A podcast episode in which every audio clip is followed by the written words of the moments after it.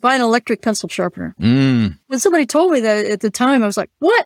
Really? How hard is it to sharpen a pencil yeah, that you have yeah. to have an electric pencil sharpener? Yeah. But I quickly realized that they're right. When you're working with colored pencil, as opposed to even regular pencil, mm-hmm. you're sharpening so much more often to keep that really nice sharp tip. Right. So it really adds up over the course of a project, how much time you're spending sharpening the pencil. Doing manually, it's like grind, grind, grind, take it out, look, nope, it's not sharp yet. Stick it back in, grind, grind, grind. Is it sharp yet? Whereas if you've got an electric sharpener, it's a zip.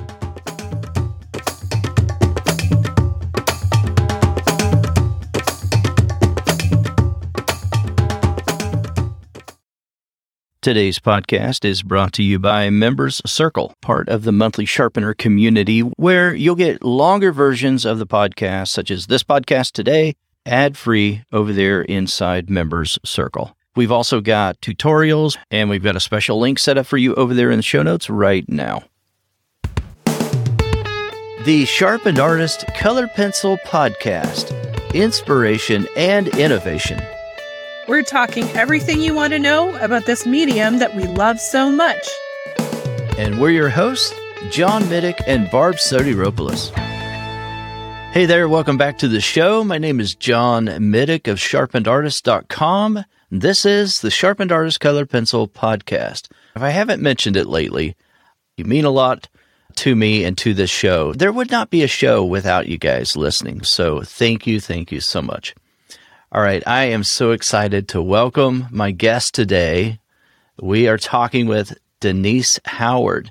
And I love this little tagline that Denise has. She says, creating art from mere pencils and paper. Ah, love it. Just the simplicity, right, of just colored pencil and paper, right? So welcome to the show, Denise. Thank you. Thank you for inviting me on. Pleasure to be here. Absolutely. If you're not familiar with Denise, then maybe you've been hiding under a rock or something. She's like one of the pioneers here in colored pencil. She's been around the medium for a long, long time. She's written a book on textures with colored pencil. Um, let's see, what else have you done? You've done so many things. Uh, huge resume. Go check her out. Just go over to the show notes. There'll be a link set up over there for her website and all her uh, social media outlets. So, Denise, where to start with you? Let's see here. Let, let me ask you this. How long have you been drawing in colored pencil? Well, I guess it depends on where you start from. Um, uh, I mean, we all had those awful, awful, awful cheap colored pencils as kids that yeah. we drew maps with in sixth grade right, or something right. like that, that you have to press really hard yes. and no color comes out. And uh, maps and uh, flowers, right? yes. And so, so probably like everybody else who used those pencils at the time for many years afterwards, I thought, why would anybody ever use these as for making art? But then in college, I, I was majoring in art and uh, for a commercial art class, mm. the opportunity came up to do something with uh, colored pencil. And so I went out and bought my first little set of Prismacolors. Mm. And I had my mind blown. It's like, wow, these are so much better than, than El Cheapo pencils. Right. so, but uh, quickly realized it was a slow medium. So I didn't do too much with them in college because, you know, you've got projects and deadlines and everything. Yeah. So, um, so then, but, uh, but then about, and then I had a really long hiatus from making art at all. It was like mm. twenty, close to twenty-five years. Oh. And when I got back to my art in two thousand ten, I decided, uh, since I was still working full-time yeah. and everything, too, uh, I thought, well, I should probably kind of narrow my focus down to just one or two media yeah. so that so that I'm not scattered all over the place. And so I, I thought, well, okay, pencil was my first love, graphite pencil, uh-huh. so I'll definitely do some of that. And then colored pencil, because colored pencil, as as we all know, is, is uh, there's no mess, there's no cleanup, there, you can just put the pencil down and walk away. Right. And so I was a little bit rusty, but within just, I don't know, three or four pieces of working with colored pencil, I p- picked it right back up because it's just like riding a bicycle. Yeah. And uh, have primarily focused on colored pencil since then. Oh, that's fascinating. So I didn't know you took that big of a break. Like, I mean, you didn't you didn't create any art? Like twenty-five None. Years? Really? Yeah, yeah. Yeah, because I, uh, I, I have... I got two degrees in college, a B A okay. in art and a B S in computer science, because, okay. oh, you know, you need to be able to support yourself. You better have a real yeah, that, That's really a, you know, a right brain, ref, left brain kind of thing. Like, yeah, uh, it is. What a but juxtaposition then, and, and then, here. yeah.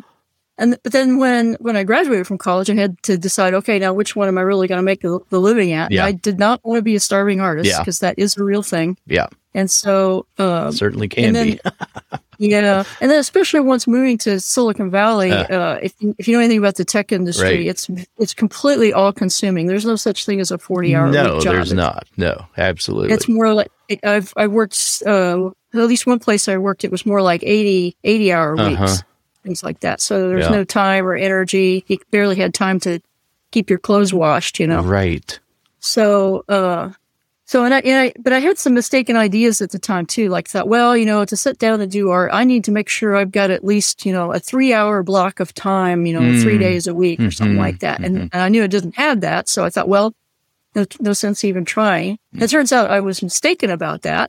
You really can do things in, in smaller chunks of time, and it's not all about what you're doing sitting down at a drawing table anyway. So you missed it during the twenty-five years, and you were thinking about it, huh? Sounds like maybe. Oh, definitely. Yeah. You know, every time I saw, um, uh, I visited a museum. Yeah. But I felt really guilty about it, too. Mm. I mean, so, so guilty that, like, if I... Because I knew I knew I had this potential, and yeah. I knew I wanted to be doing it, and I wasn't. You're doing just wasting it. So I felt it, huh? guilty about yeah, that. I gotcha. So I, it was so bad that, like, if I was walking down the street and I said, "Oh, there's an art supply store up ahead," I would like cross the street to go away from the art supply store, because I knew if I went in, it would really yeah. feel bad. Right? So I'd want to buy stuff that I'd never get a chance to use. Yeah. Why tempt yourself? Why? Exactly. Why, why do that? Yeah. Oh, that's too funny. You you probably weren't in that. Did you have several different uh, I T jobs? I'm guessing maybe, or were you well, in yeah, one? I, for, okay, I've been well. I've been in in um, uh, doing software engineering ever since I graduated from college in okay. eighty-two. So coming up on forty years now, ah. and that's been my. And I've worked different places. I've worked in different parts of the country. Right. I've worked in different industries from. From aerospace to entertainment to insurance to, you know, finance.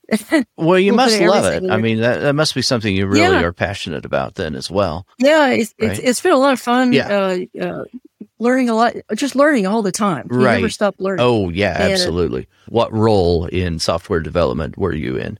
What did you do? So I've always been a... Uh, what you'd call a programmer, mm-hmm. or so, these days, these days we're all called software engineers. Mm-hmm, mm-hmm.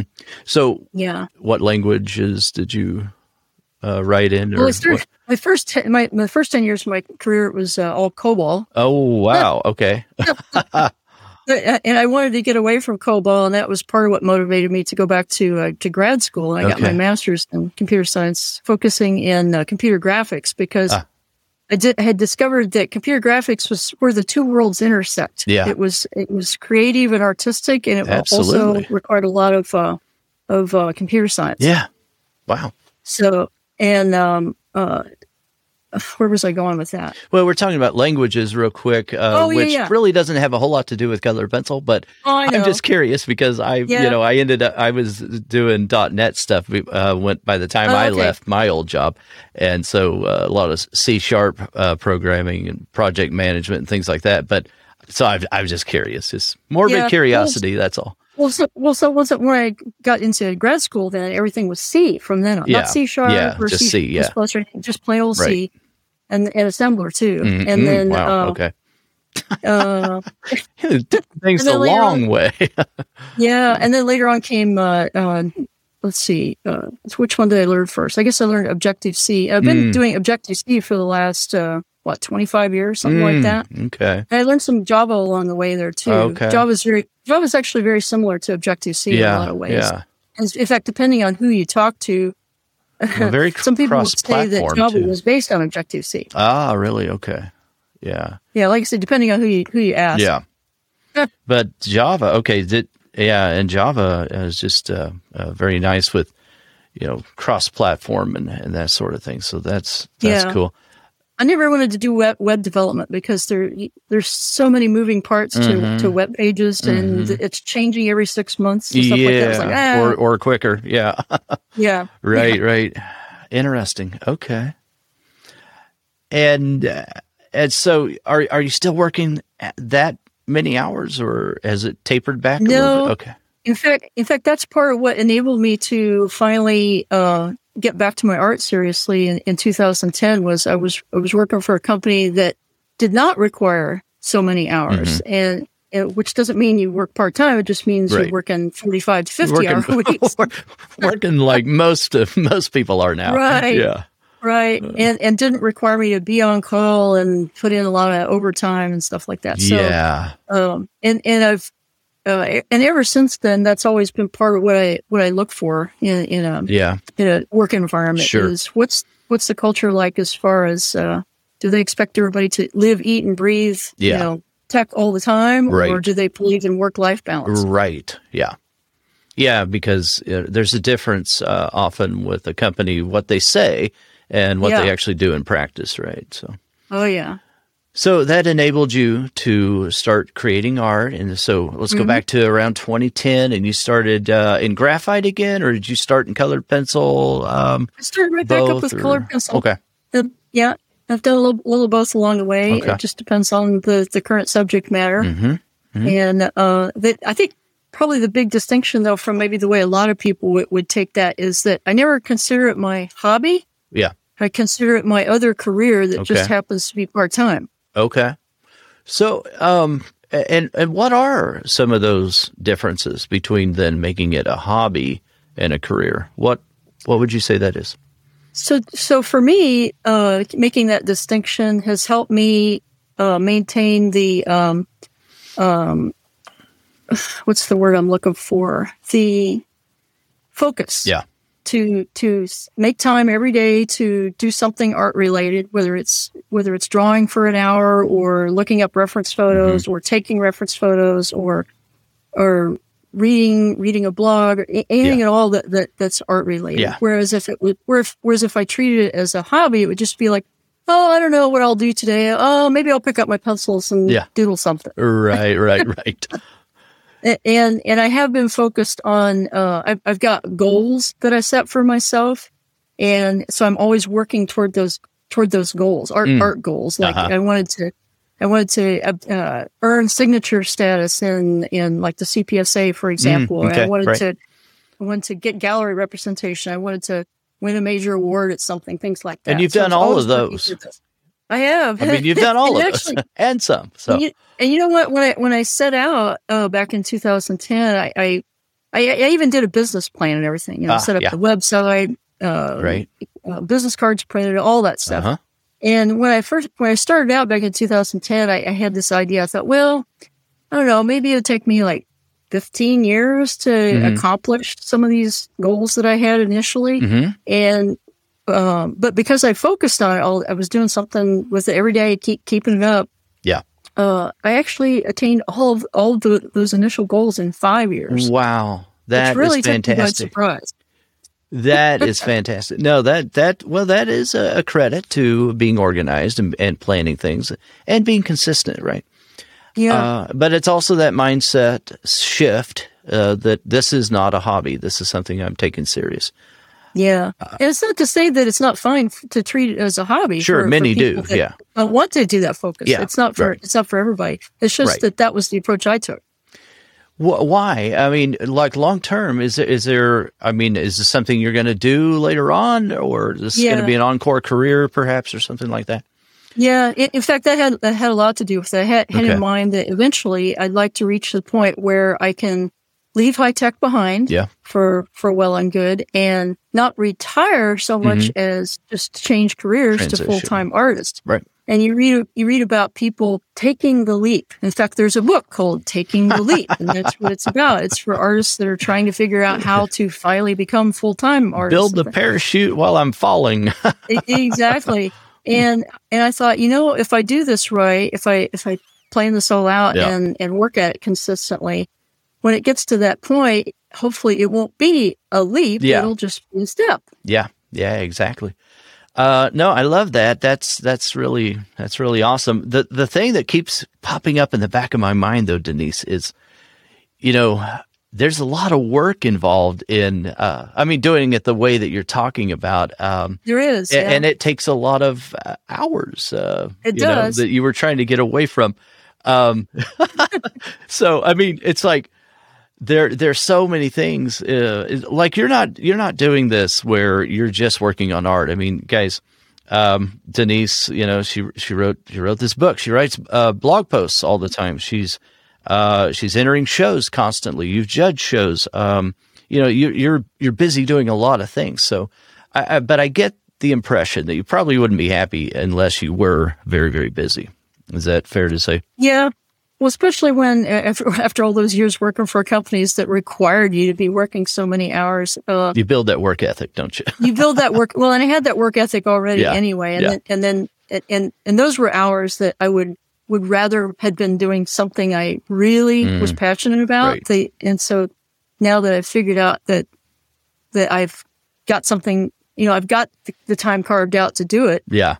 I just transfer all that energy into uh, to doing the art stuff. Right. Oh, that's... So there there are definitely times when I d- still don't get a lot of sleep. Right. At least, but at least I have something wonderful to show for it afterwards, which... Unlike unlike in software engineering, where, you know, in, in five years, most code is obsolete. Yeah, right. Nobody ever cares again that you ever wrote it. Right, right. Oh, that's so true. I remember getting called back one time uh, from a department where I had written uh, some software, and and there was some old code, and, you know, and I had, had uh, all my information in there. And they called me up and like, what was this? And what, when? What was it? They've been using it for a long time. And I I, oh. I was a little prideful about that. I thought, well, good. Huh. At least it worked. I thought it was spaghetti code, but okay. But anyway.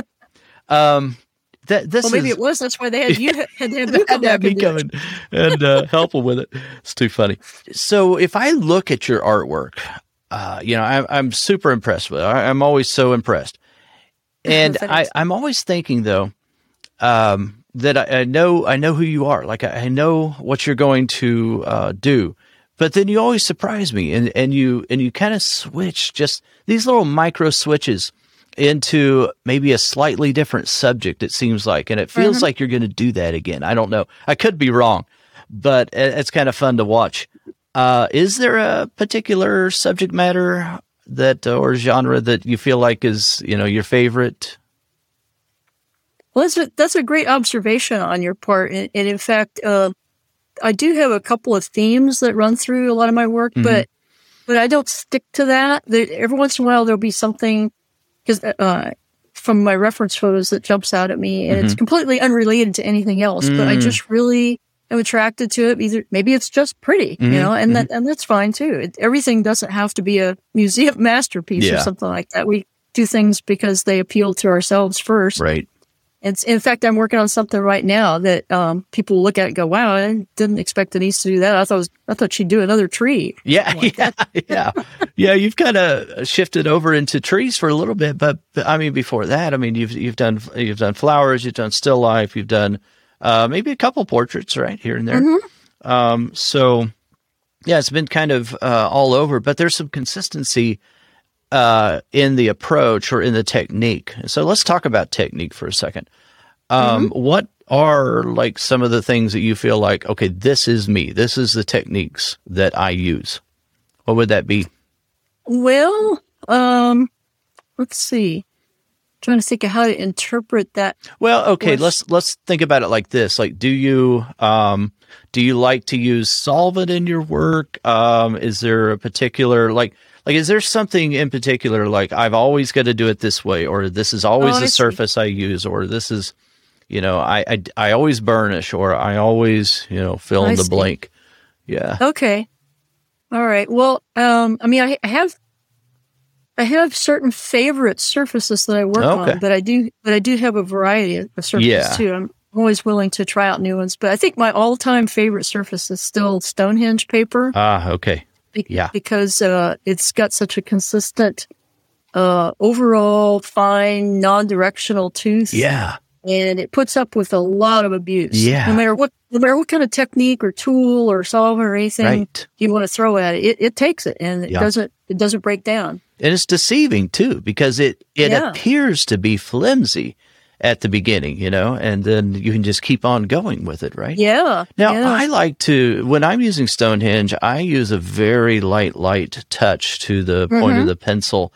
Uh, on the other hand, I've I have witnessed uh, Cecile Baird just pressing pretty hard right from the beginning and getting a great result doing it that way. Do, is there a particular method or technique that you use when you're building up your layers? Or yeah, I, I tend to be a light touch as well. Okay. Um, I'm actually doing ex- this piece that I'm working on right now that I said would people would look at it and go, oh, yeah. I'm surprised. You really piqued my curiosity here. I'm guessing you're not going to reveal anything, it's, but. It's some, well, no, I can tell you it's it's okay. some Christmas ornaments. Oh, you know, okay, okay. Christmas balls. A lot of reflection then, I guess. T- yes, it's a tight close-up, and ah. there's actually a variety of textures in them. One's super reflective, and oh, one's neat. satiny, and one's got little uh, uh, glitter sparkles on it, oh, which is wow. turning out to be really challenging, oh. stuff like that. Yeah. But, uh, But so on this one, I'm actually experimenting with using a lot of pressure on it, and uh, it's giving, it's making my thumb sore from the from the extra pressure yeah. involved.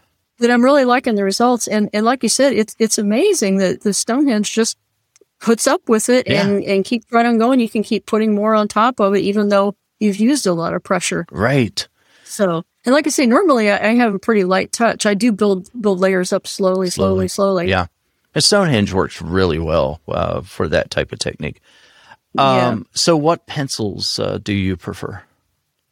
Well, it, it's funny. Prismacolor was the first real, real, quote, quote, yeah. colored pencils that, that I had. Right. And so, uh, so, and that was the first full set of colored pencils I ever had, too. So um, I know, and, the, and there are certainly better pencils out there now. But even when I used the better pencils, mm-hmm. like like I'm using the uh, Caran d'Ache Luminance pencils uh-huh. mostly these days, but I still think in Prismacolor colors. Got those, like got those names color, down, huh? I, I look at a color in yeah. my reference, I go, huh, that looks like lime peel. Yeah, you know? yeah. Or, oh, that looks like Tuscan red. Oh, you're mentioning some of like my that. favorites from Prismacolor Premiere. Yeah, yeah. But you know what? I, it seems like to me... Um, that some of the other pencil companies are just now getting up to speed with the yeah. variety of colors that Prismacolor yeah. Premiere has had. And the light fastness, too. Well, yeah, and, and the light fastness, the light yeah. Now, too, thanks to the Colored Pencil Society of America. Absolutely, yeah. yeah. Because uh, they've, they've awakened everybody's expectations on that. And so now people, before they buy pencils, they're asking the manufacturers or asking the, yeah. the sellers about, well, how, how light fast are these? Right. So I, I think that's a good thing. It, it's... It's part of what goes into elevating our favorite medium yes. as a as a true fine art medium. Absolutely. Now, and I might mention, uh, Denise, you are on the board, right, for C P S A, right? right? The national yeah, board, the, uh, is that right? Yep. Yeah. I'm the uh, National Communications Director. Yeah, there we go. So, um, yeah, I'm talking to the uh, lazy, lazy person today. Okay, let's see here. Um, so you're, you're liking the uh, Luminance pencils. What about any other pencils? Um, Derwent Lightfast or Polychromos or any of those? Well, I, I've I've got full sets yeah. of most of the major brands out there yeah. that, you can, that you can think of. Right. I, I I also I do also really like the Derwent Lightfast pencils. Mm-hmm. They've got some really rich dark colors mm-hmm. that uh, that you don't see in other sets. And and they apply very similarly to the uh, Luminance mm. or the yeah. or the Prismacolors. They're yeah. a little a little creamier. Right. Um, I've got I've got Polychromos. I I'm still not as big of a fan of Polychromos pencils oh, okay. as a lot of people are though, because I know people people always say, oh well, they hold a point better. But when I when I hear that that phrase, they hold a point better. Yeah. What I what I hear is they're hard. And I don't, and I don't, I just, just for me, yeah. it's just me. Yeah. Everybody's different. Right, right. I, I like a pencil to be a little, a little more creamy. Okay, yeah, yeah. A little softer. Yeah. I gotcha. Okay. No, that makes sense.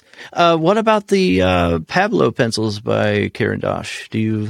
Yeah, I, ha- I have them too. And they, they also are a little on the hard side yeah. in, in my estimation. Yeah, they so are. To me, they're very similar to the, the Polychromos. Okay, so you don't really use those too much then? Not not too much. Um, when I when I got a new set of colored pencils that I've never had before, mm-hmm. and I did this when I got the Pablos, for for example, and I did this when I got the Polychromos, for example. Uh, what a lot of people will do to to get their first initial initiation yep. with a set of pencils is they'll they'll do a few little swatches on a piece of paper, mm-hmm. and it takes them about fifteen minutes, and they've already formed their opinion at that point about what those pencils are like. And, and she's and talking what, about me what, here, guys. She's talking about me. Oh. That's exactly what I do.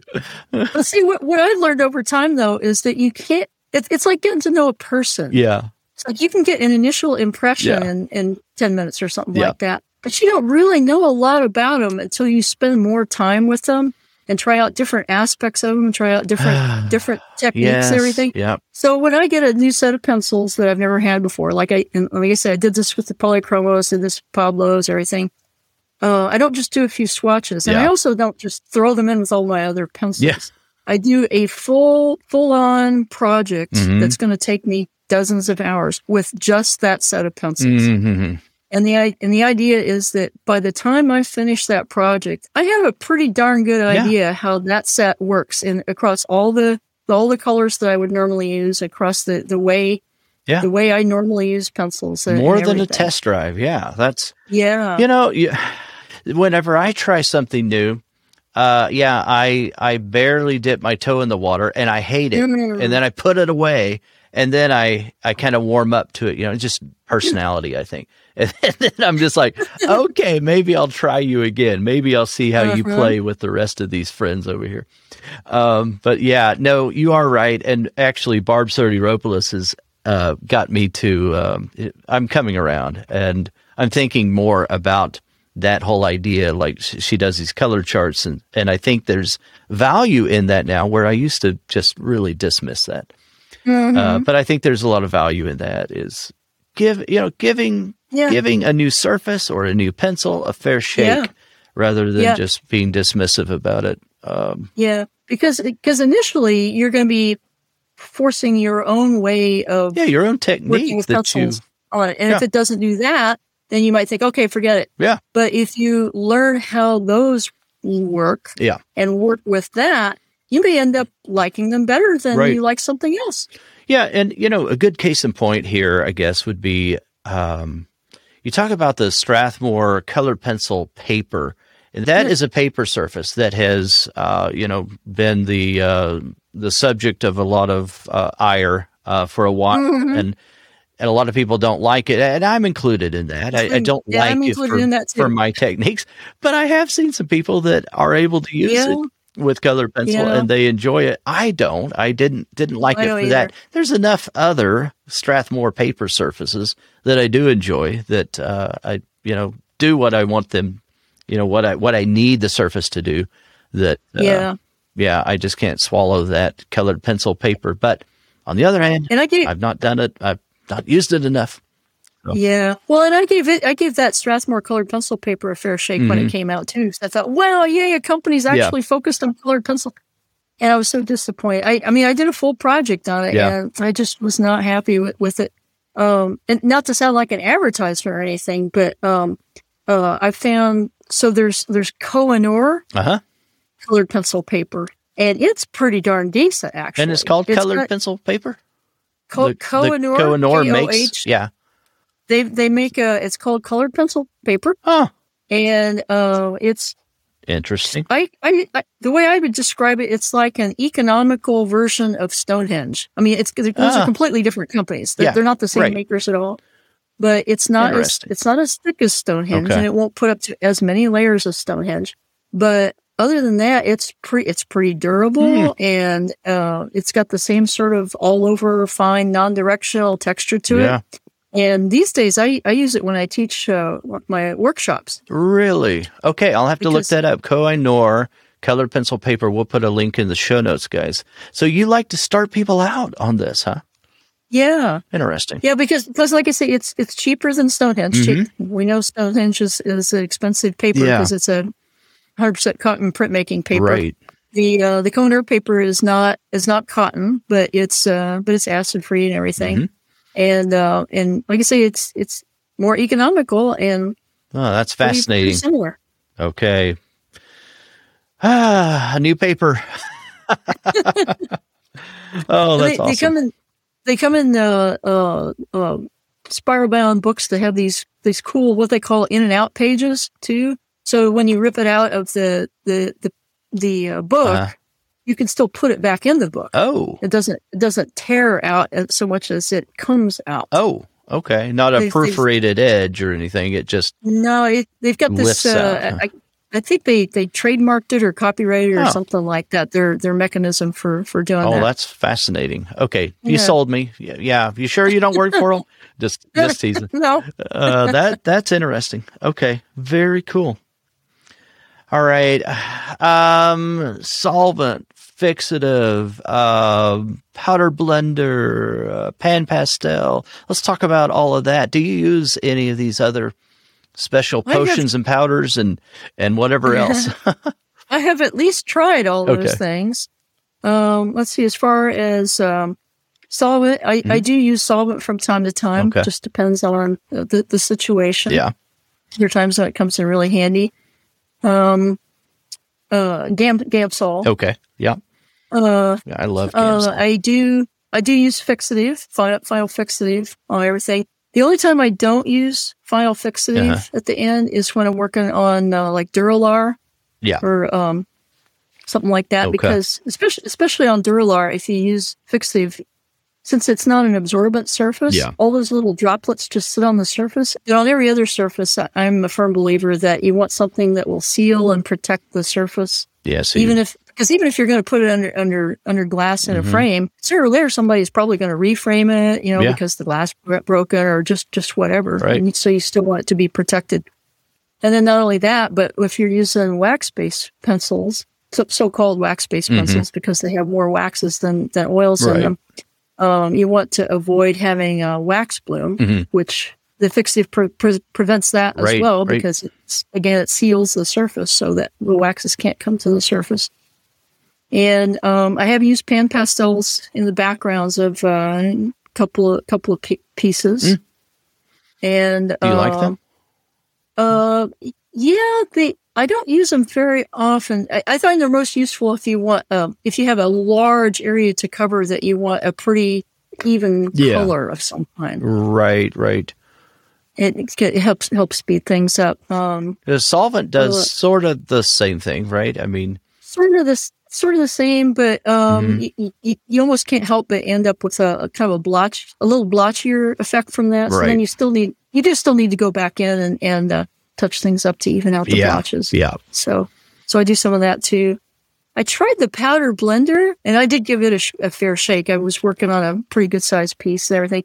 And I very carefully read all the, all that was written in mm-hmm. the book that, that she wrote about right. um, the techniques. I read, just read it all very intently before yeah. I even started. So I could make sure I was using it right. Right. But I know you've had great success with it. Your, your, your portraits have been pretty amazing. Oh, well, thank you. I, I but I don't use that uh, real often, to be honest. Oh, you don't? No. So I may have cut you off earlier, Denise, and we were talking about surfaces, and we did talk about Stonehenge. You also mentioned uh, drafting film. What other uh, surfaces do you gravitate towards? Uh, oh, and the colored pencil paper. We talked about it as well. Oh, yeah. Like yeah, Koh-I-Noor. And uh, I also like uh, U A R T sanded paper ah, with sanded yeah. pastel paper. Yeah. Either the six hundred or eight hundred grit, particularly the, the six hundred grit. Oh, you um, like the six hundred. I like the, the yeah, eight hundred no. a little bit better. What, why is that? Just the ability to have more layers? Is that it on the six hundred? Yeah, you can get such rich colors. Yeah. And dep- and again, it sort of depends on what your subject matter is. Yeah. If it's if it's a subject that's got a, a big expanse of color, that's certainly a way to, to, to get that taken care of a lot faster. Right. And it, it does eat your pencils, but uh, mm-hmm. and the re- and the reason I prefer the six hundred or the eight hundred grit mm-hmm. is I've noticed the eight hundred grit paper a lot of times has a um like almost you can almost see like a grid pattern oh, yeah. in it tries to emerge right, that right. You, you don't get that with the six hundred grit. Yeah, I'm fighting um usually with the eight hundred to to cover that up. Um, yeah. And most of the time I'll cover it up. It it doesn't bother me personally a whole lot, but you're right. Yeah. The six hundred, yeah, I guess that's a le- little less pronounced. I've used it a couple of yeah. times. Interesting. Yeah. Do you – so this is this is one thing that um, maybe pull those Polychromos pencils back out and see if I'm not right about this. When you start out in um, just your initial layer, you know, in, uh-huh. in your on your U A R T paper, if you start out with Polychromos pencils, then you can take like a stiff bristled brush – and mm-hmm. move that around quite a bit. Yep. And it's so fluid. I mean, yeah. it, it's wonderful. But yeah. you can do it with a wax-based pencil also, I suppose. Yeah, you know, you can. Yeah, but it's it's it's not as easy with the wax-based pencil because yeah. it's going to tend to try to stick to the yeah. bristles of the brush just a little bit. Yeah, and, it, and it stays in place more, too, yeah. than the, the Polychromos yeah. does. But, yeah, that's yeah. fun, though, I to also, use. Yeah, I, I'll use either the Polychromos or the um, Rembrandt Lira Polycolors when I'm working on the, the U A R T paper. Mm. Those are those are a little... Those are a little cheaper, so I, I don't have, have to worry those. so okay. much about the investment. Yeah, I don't use those real often. Up. That's interesting.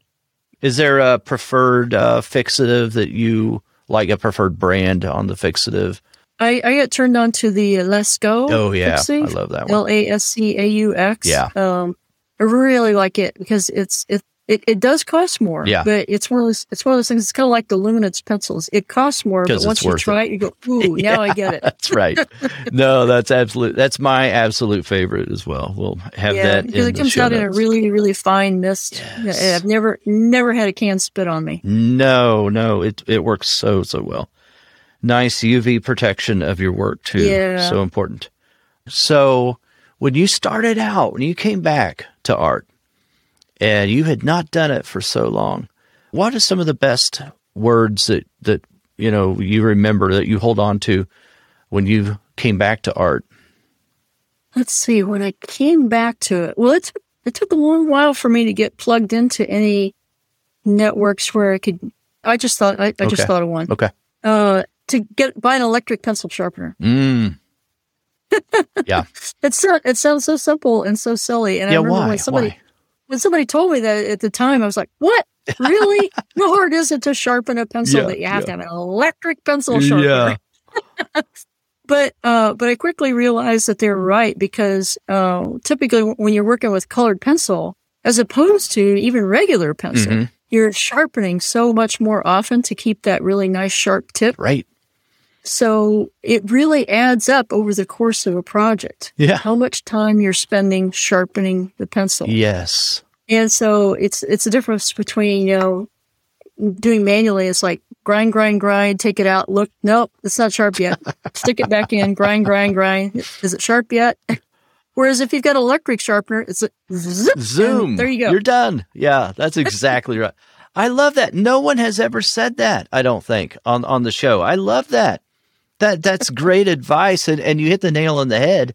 Yeah, do you want to spend, you know, uh, a, what, a fifth of your time or whatever it yeah. is, sitting there with five hands sharpening yeah. these pencils, and it's so difficult to, to do really that. It really adds manually. up. Yeah. Yeah. Well, in particular, I mean, a lot of the things that, that I've um, developed that I advise people to, to do are things that have to do with saving, either making time or saving time. Um. I'd like to hear no. anything else you have to say about that because, well, no, truly. I mean, that that is, I, I love that because that's a primary concern of mine too. Yeah. And, and, and coming from, maybe that has something to do with uh, being in software as long as you have been. But I mean, that was my background too, is finding efficiencies and trying to mm-hmm. eliminate. Uh, I mean, if, if the way it was where I worked, I mean, if I el- was able to eliminate a, an F T E through software, that was that was mm-hmm. a good day, you know. And yep. so I think the same way with the approach to art. It's like, how can I make this quicker, faster, better? Yeah. You know. Well, particularly since, you know, most of us are working full time or have yeah. families to take care of everything. And right. so well, the num- the amount of time we have in a day or a week to to spend our artwork is so limited. We want to maximize it's that precious as much time. as possible. So look yep. for those those shortcuts. Right. So, uh, so something else I recommend people do is make swatch charts mm-hmm. and uh, just swatch out. Uh, so, so, like what I did, and, and I actually um, ended up making swatch charts that you can color in yourself, and I put them as a down uh, download on my website. You don't have to like sign in or give me your email address or anything like that. They're oh, just there for the taking. How generous! Download of you. It's on the yeah. To the downloads and media page on, on my website. Um, for most of the major brands of colored pencils, I have their P D Fs. You download them, you print them off, and then color them in with your own set of pencils. And uh, that saves a huge amount of time, yeah, too. Yeah, there we go. I see them because, over here. Very cool. Because you think about the, uh, without a swatch chart, suppose you're working on any particular piece and yeah. you look at your reference and you go, well, that's that's a red, and so here's my pencils, and I pick out this red, and well, that maybe that's the one. You do a little scribble with it. Oh, right. No, that's not quite the right red. Put it back, pick up a different one. Maybe maybe that's the right one. Scribble, scribble. No, yeah. that's not the right one either. Whereas if you've got the swatch chart, you just look at it, the swatch chart, and you can see what that red looks like. Yeah. That's the red, and you just go straight to that pencil. Right, right. So you do that? Do you keep them in a like a, a three-ring binder or something? Or I, I've got them in a, in a stack and okay. and, and um, keep them in a in a file yeah. folder, and then whichever set of pencils I happen to be using for a particular project, right. I pull those that swatch chart out and I tape it to my drawing board. Okay, and, and yeah. So I've got the got them right there all the time. Right, very cool. Okay. Um, any other time-saving uh, tips that you could tell us? I love well, this. Well, uh, an- another time-saving tip is to uh, carve out a little space somewhere in your in your abode mm-hmm. for that's always set up, ready to go. So all you have to ah. do is sit down and go to work. Yeah. Uh, because if you're because if you're um, if your situation is that every anytime you get ready to do something, you have to spend fifteen minutes getting set up. Right. And then at the end, spending fifteen minutes putting everything away. Well, that's thirty minutes of your life that yeah. you're not actually getting to do what you wanted to do. Right. And th- and not only that, but that in itself can be a big enough obstacle that you might say to yourself, oh, well, it'll take me fifteen minutes to get set up, so I won't do it. Mm-hmm. Mm-hmm. And then you've missed that whole, up, whole time. Yeah, and that's one of the beautiful things about colored pencil is I used to I used to actually sit down and draw maybe five, uh, sometimes twenty minutes before work. You know, yeah, because, there you go, because you could do it. You know, yeah, awesome, I love it.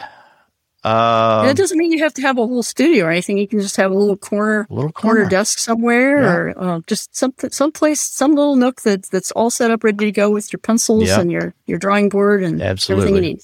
Well, that's one one of the things I think that uh, is so attractive about the medium of colored pencil, especially for be- beginners, but even beyond, is that it's so approachable. This is an yeah. easy medium. It can be a very easy and approachable medium.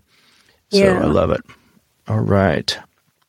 All right. Any other advice, Denise, that you can think of that you would give somebody maybe just coming to colored pencil brand new today, or someone who, uh, well, well, we'll handle that one first. Let's talk about a beginner, someone who is just brand new to the medium.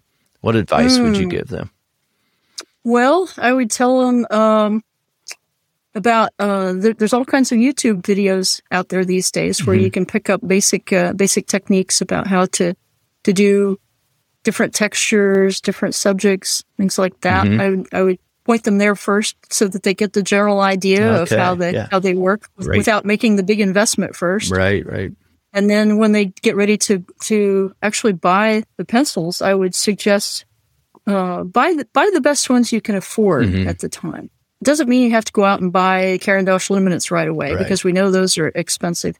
But don't just get the El Cheapo, you know, yeah. twenty bucks for a set of one hundred fifty pencils either, because those are probably going to be really crappy pencils. Yeah. And they will they will interfere with your learning. They're, they're, it's not a bargain if you end up having to buy another set later just to overcome the problems that you had with the first set. It's like buying the uh, can opener at, uh, you know, the dollar store as opposed to just going over to Target or somewhere, you know. Yes, yes, exactly. uh, so true.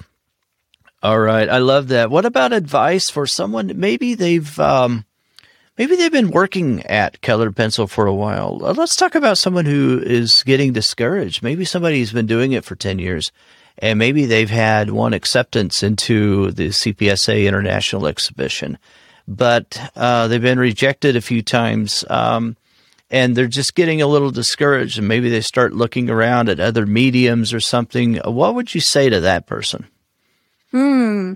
Well, that's a that's a that's it's not that that's a tough one. It's that that usually requires a little more This discussion time than we probably yeah. have here to, yeah. to get them fully motivated again. Yeah, but, uh, yeah. but, but I would suggest that there's certainly nothing wrong with experimenting with other media, because yeah. we we all end up gravitating to particular media. Some yeah. people l- leave pencil behind and go off to oil paints, and yeah. some people leave oil paints and come back to colored pencil. And uh, no, that's okay. They should do that, but they should never yeah. leave colored pencil. Let me just be clear about that, okay?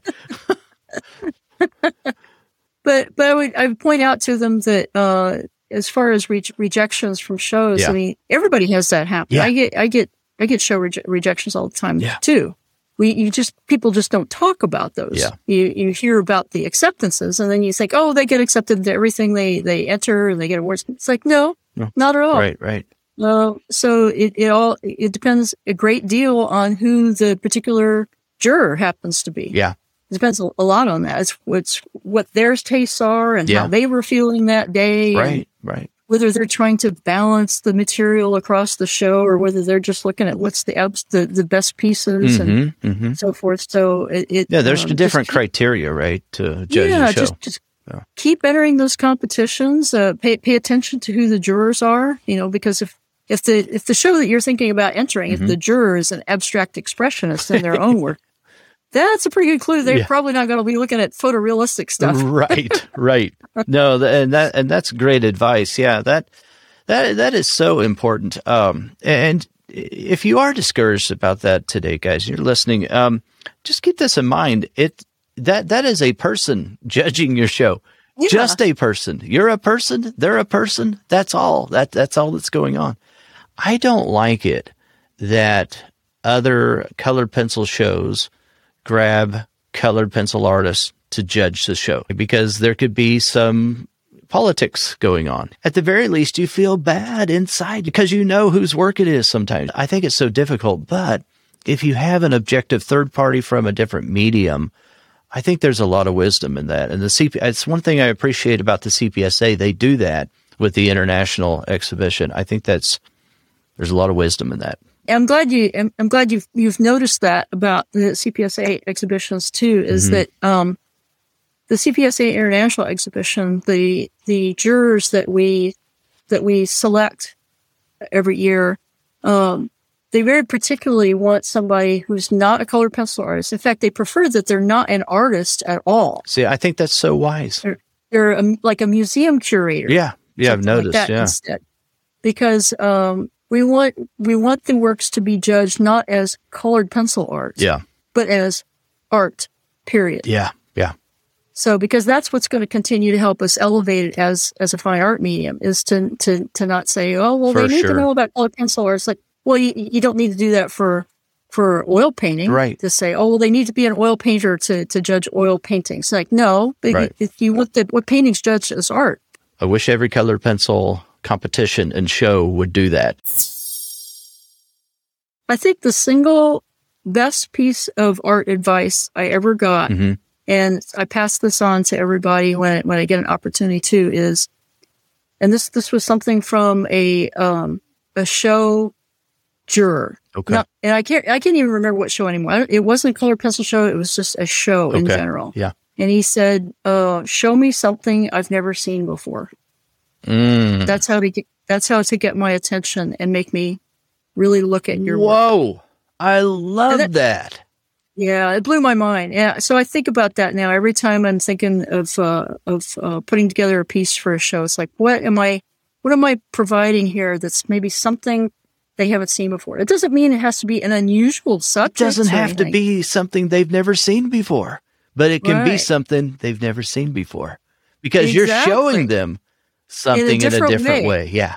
Your vision of it. Yeah. Oh my goodness. I wish I'd have thought of that. That is brilliant. Isn't it? I love that. hmm. That's, that's very good. That, that should kind of guide, uh, you know, what we're doing because we're, I mean, why, why are we doing art anyway? We're, we're wanting to portray something through our lens. Right. And mm-hmm. so we do want to highlight that or show it in a particular way. And we all want people to look at it. Yeah. And to see it. Not just look at it, but see it. See it. Intimately yeah. see it and know it. Yeah. yeah. Mm, that is really good. Wow. That's that's a that that is a, a good thing to to ponder and to contemplate. And I can think of different uh, pieces of artwork that I've seen where I, I sort of had that, you know, that that emotive kind of uh, reaction. When I look at it, like, oh, I never saw that in that way. That's really cool. Exactly. Love that. Hmm. All right. Awesome stuff. Okay. So unless you're sworn to secrecy on certain things, Denise, is there something that you could tell us about uh, the future? Like, what what are you working towards right now? Is there something big uh, on the horizon here? Well, one of these days, it's still, it's still one of these days. I'll I'll make that step over to uh, to full time uh, art making, and that's awesome. uh, at at that point, I'm going to try to uh, one of my one of my next goals is to have um, bigger gallery representation. Oh, I have a, okay. Have a, a gallery that oh, represents okay. me right now. Where where but, is that? Wanna, where where are you showing? That's uh, it's it's called the Cheryl Watts Pottery and Gallery mm. in uh, Monterey. It's it's right on Cannery Row. If uh, if you're familiar with, with Monterey and Cannery Row at all, there's there's this big hotel down there on the on the waterfront, and it's like right across the street from that hotel. Oh, nice! Pretty close to your uh, area, or no? Or not? It's about a two hour drive. Okay. Yeah, not too bad. It yeah. makes a good excuse to go to there, Monterey, though. There you go. go Monterey Aquarium and hang out with the sea lions yeah. and everything. Gorgeous down there. So how? That's awesome. So are you going to? Um, you're, you're just going to start reaching out to other galleries, or are you going to have an agent work yeah. with you, or what? What are you going no, to do? I'll, I'll try. I'll try doing it myself okay. first, and. and And then I'll, I'm just going to ex- ex- be expanding everything. I'll, ah. I'll do more more social media stuff at that point okay. and, and uh, probably participate in a couple more festivals per year. Mm-hmm. I, I will not start doing a festival circuit. Yeah, that's a lot of work. It's too much work. Isn't it? Yeah. Oh, my God. I told I told my husband I, that I said, if I ever announce one day that I'm going to start doing the festival circus circuit, have me committed to an asylum immediately. Maybe we should call it a circus. yeah. Freudian slip there. yeah, yeah, really. It's just, yeah, it's such a manual manual process, manual job. So, yeah. uh, so the gallery, have you been represented with this gallery for quite some time, or? Is yeah, that... about, uh, I think it's eight years now. Wow, that's seven really or, great. Seven or eight that's years, great. Something like that. Yeah, and yeah. that's been good. She's, yeah, that's a good she relationship. Sold, sold a few of my originals down oh, there. Good. So that's awesome. Yeah. So do you recommend something like that for uh, an artist who has been working for a while and building up a consistent body of work that, that they should consider a gallery? Sure, yeah. Mm-hmm. Um, I mean, there there are pluses and minuses yeah. to it, of course. Uh, one is that typically a gallery is going to take fifty percent right. of uh, of whatever the, the the advertised price of it is. Yeah. So you're going to have to what? So think about how much you really want to get from your piece. Yeah. And then double that. That's what they'll.